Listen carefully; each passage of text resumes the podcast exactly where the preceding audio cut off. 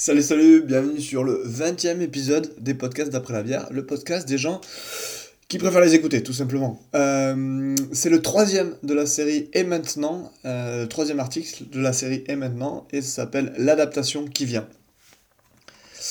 Alors, dans cet article, je détaille en quoi euh, la tragédie en fait qui vient tout juste de débuter et qui a été déclenchée par le Covid-19, ou là, Covid-19, personne ne sait trop, pourrait nous apporter les éléments nécessaires à un bouleversement profond et sérieux euh, de notre société. Alors, premièrement, dans une première partie, je parlerai de, du fait que le Covid, euh, il nous aide à intégrer et à métaboliser en fait la fragilité de notre système, fragilité à laquelle il est vraiment urgent euh, de pallier. Dans une deuxième partie, je vais parler de, du fait que le Covid, il nous ramène sur Terre, il nous ramène à notre réalité et à notre fragilité biologique. Euh, dans une troisième partie, je parlerai de la dépression économique qui nous guette et qui nous rappellera peut-être ce qui est essentiel et ce pourquoi nous allons euh, effectivement devoir nous battre. Et dans une quatrième partie, je parlerai de, pour une fois, dans l'histoire récente, la violence nécessaire au changement euh, est apportée par une entité non humaine, le Covid. Alors, cette sensation que nous avons tous depuis des années d'avoir encore des choses à perdre, à militer, à nous engager, à prendre des risques pour changer les rapports de force, risque de disparaître. Aujourd'hui, ou plutôt hier, espérons-le, nous évoluons entre un progressisme sans horizon aux allures de statu quo consensuel d'un côté et des révolutions cliquantes de l'autre. Les progressistes sans horizon, ou progressistes libéraux, on les appellera comme on veut, elles sont plutôt d'accord avec telle ou telle mesure, à l'unique condition qu'elle n'ait aucun coût individuel. Augmenter les budgets de tel ou tel secteur, euh, pas, de souci. Tant, tant que le budget qui me concerne directement ne bouge pas trop, et tant que mes intérêts sont préservés cette partie, elle dit pas vraiment oui à un projet de société, elle dit euh, ouais, ouais, pourquoi pas, hein, mais tant que vous ne touchez pas à mes conditions de vie. Et à l'autre bout du spectre, on a un peu les révolutionnaires, hein, ceux qui veulent que ça change. Ils sont très nombreux, par exemple, à vouloir que les ultra-riches paient, que l'évasion fiscale cesse, parce que l'argent, il y en a, hein. il n'y a qu'à voir hein, l'accroissement des richesses des 1%. Ça semble être du bon sens. Ce niveau d'égalité est non seulement inacceptable, mais tout simplement insoutenable. Seulement, quels risques sont-ils réellement prêts à prendre aujourd'hui pour que ça change demain? Parce qu'à part faire des tweets rageux, hein, personnellement, le plus grand risque que j'ai pris, euh, c'est d'aller dans des manifestations de gilets jaunes. Et encore, c'était plus pour voir que pour me révolter, hein, comme je l'avais déjà expliqué dans deux articles avant. Euh, mais en tous les cas, je peux vous garantir qu'aux premières lacrymos, de mon côté, il n'y avait plus personne. On marche dans la rue, boum, je sens que les lacrymos ça commence à arriver. Et là, je fais Oh, la jolie chocolatine dans la vitrine, là, c'est l'heure de goûter. Je vous laisse, ciao, ciao. Donc la révolution, c'est quand vous voulez, mais vous et votre confort de vie en première ligne. Moi, honnêtement, ça baigne, encore, je vous, attends à l'arrière. Hein. Vous inquiétez pas, on en parle sur les réseaux. Et en fait, plus le temps passe et plus notre contexte et notre environnement vont nous imposer des choix difficiles les choix difficiles dont, je parlais dans, dans, l'épisode 2 de la série. Et en fait, on va avoir besoin euh, d'une énergie sociétale incroyable si nous voulons parvenir à les faire, ces choix difficiles. Or, l'humanité en ce moment, moi j'ai l'impression c'est plus comme un humain épuisé à qui on annonce un cancer stade X, alors le stade juste avant d'être définitivement condamné, je sais pas lequel c'est, et qui a force, euh, qui a juste la force plutôt d'aller dormir en se disant euh, une bonne nuit de sommeil là ça va me requinquer. Mais là, en fait, moi je pense que la crise sanitaire, et c'est ça dont on va parler, actuelle, pourrait être en train d'agir sur nous, sur l'humanité, comme un électrochoc. Donc, premièrement, parce que le Covid nous aide à intégrer et à métaboliser la fragilité de notre système à laquelle il est urgent de pallier.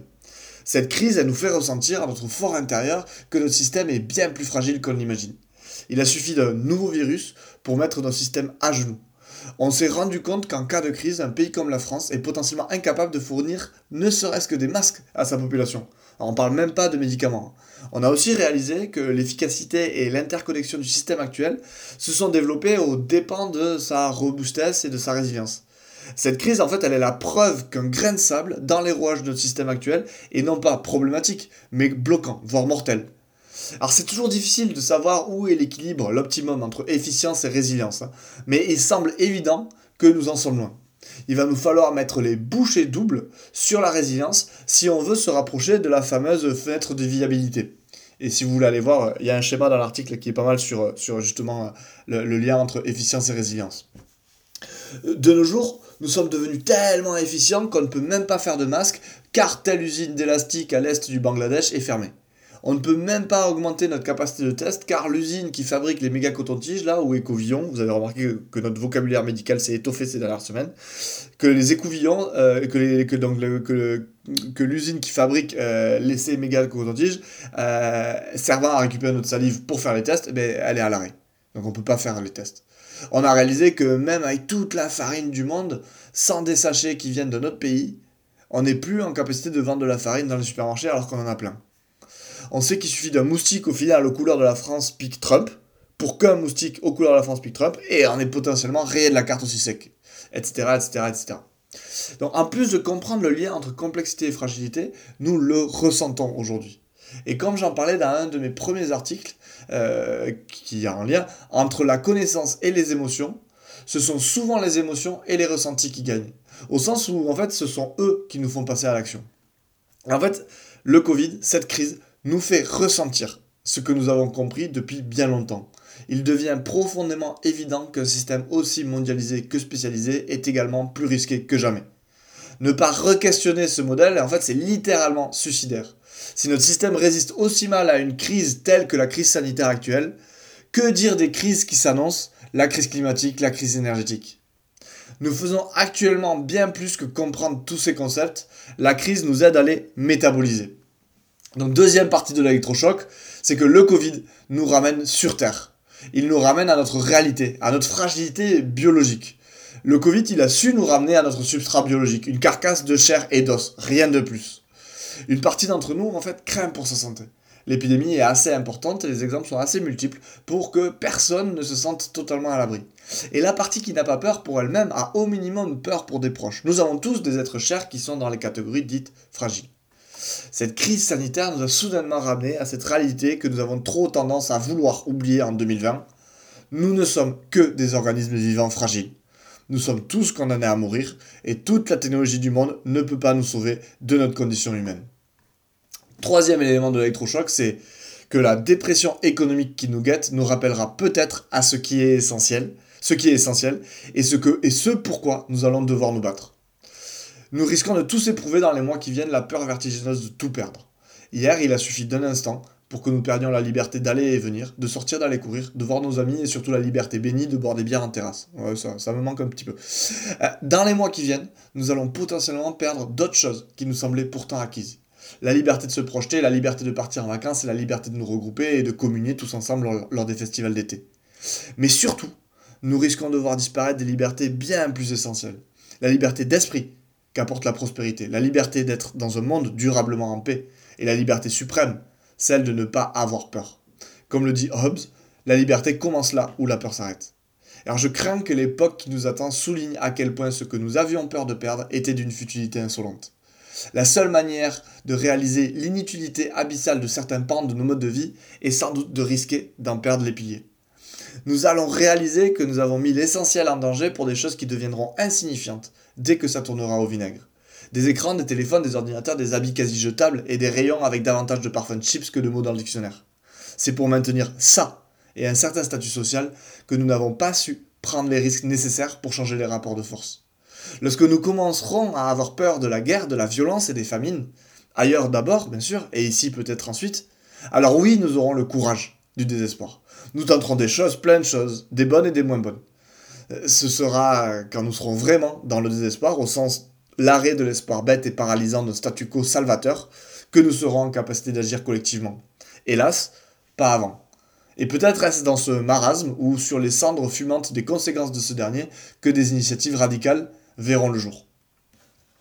Et après, quatrième phase ou quatrième élément de l'électrochoc, c'est que pour une fois, dans l'histoire récente, la violence nécessaire au changement est apportée, est apportée à une entité par une entité non humaine, le Covid. La crise du Covid nous a ramené à notre substrat biologique tout en soulignant notre point commun. Que nous le voulions ou non, en dépit de toutes les inégalités et technologies modernes, nous sommes et nous restons membres de l'espèce humaine. Ce rappel est salutaire alors que le cataclysme climatique claque déjà les joues de l'humanité et les lui claquera de plus belle dans les décennies à venir. Si nous ne prenons pas au sérieux cet enjeu, ses conséquences risquent d'être d'une telle violence que les révolutions et les guerres du passé passeront pour des jeux d'enfants. Alors bien entendu, on va essayer de trouver à la, crise sanitaire actuelle des responsables individuels. Mais y parvenir serait un immense gâchis.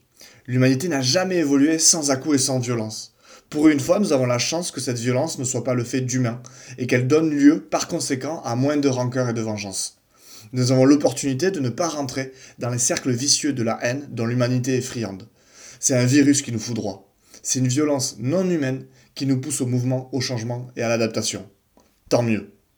Dans ces circonstances qui nous imposent violemment de changer, de transiter et d'enfin être sérieux, tentons par tous les moyens d'éviter de retomber dans les schémas avec lesquels nous sommes tant à l'aise.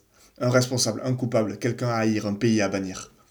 Si nous voulons pour une fois être capables de changer ensemble et non pas au détriment d'une catégorie, nous devons comprendre que nous sommes dans un système complexe où causes et conséquences se confondent dans des boucles de rétroaction innombrables. Nous devons accepter la complexité de notre situation et notre incapacité actuelle à la gérer. Tant que nous n'admettons pas nos faiblesses, il est illusoire d'y remédier on ne peut pas résoudre un problème avec le niveau de pensée qu'il a, a engendré. C'est pour ces quatre choses, ces quatre éléments de, l'électrochoc du Covid, c'est pour toutes ces raisons qui me persuadent que nous sommes à un moment de l'histoire humaine où nous allons observer d'innombrables bouleversements, combats et initiatives. C'est dans cette crise immense et dangereuse que les fondations du monde de demain prendront racine. Alors à nous de relever ce défi et de mettre toute notre énergie et tout notre engouement au service de mouvements qui nous semblent participer au progrès, en ayant conscience à la fois du danger et de l'espoir de cette période particulière. La violence humaine sera là, notre volonté de préservation individuelle aussi, et elles feront probablement des ravages. Mais nous ne devons jamais perdre de vue que nous sommes totalement interdépendants. Œuvrons et luttons pour ce qui, semble juste, pour ce qui nous semble juste tout en continuant à nous sentir monde. Paix et santé. Alors si vous avez aimé l'article, n'hésitez pas à liker, à partager, à retweeter, euh, ou euh, je sais pas comment on dit euh, ça sur, sur SoundCloud, à laisser des commentaires. Vous pouvez aller voir l'article original et les graphiques si vous voulez, et vous abonner à la Gazette d'après la bière. Allez, ciao ciao, salut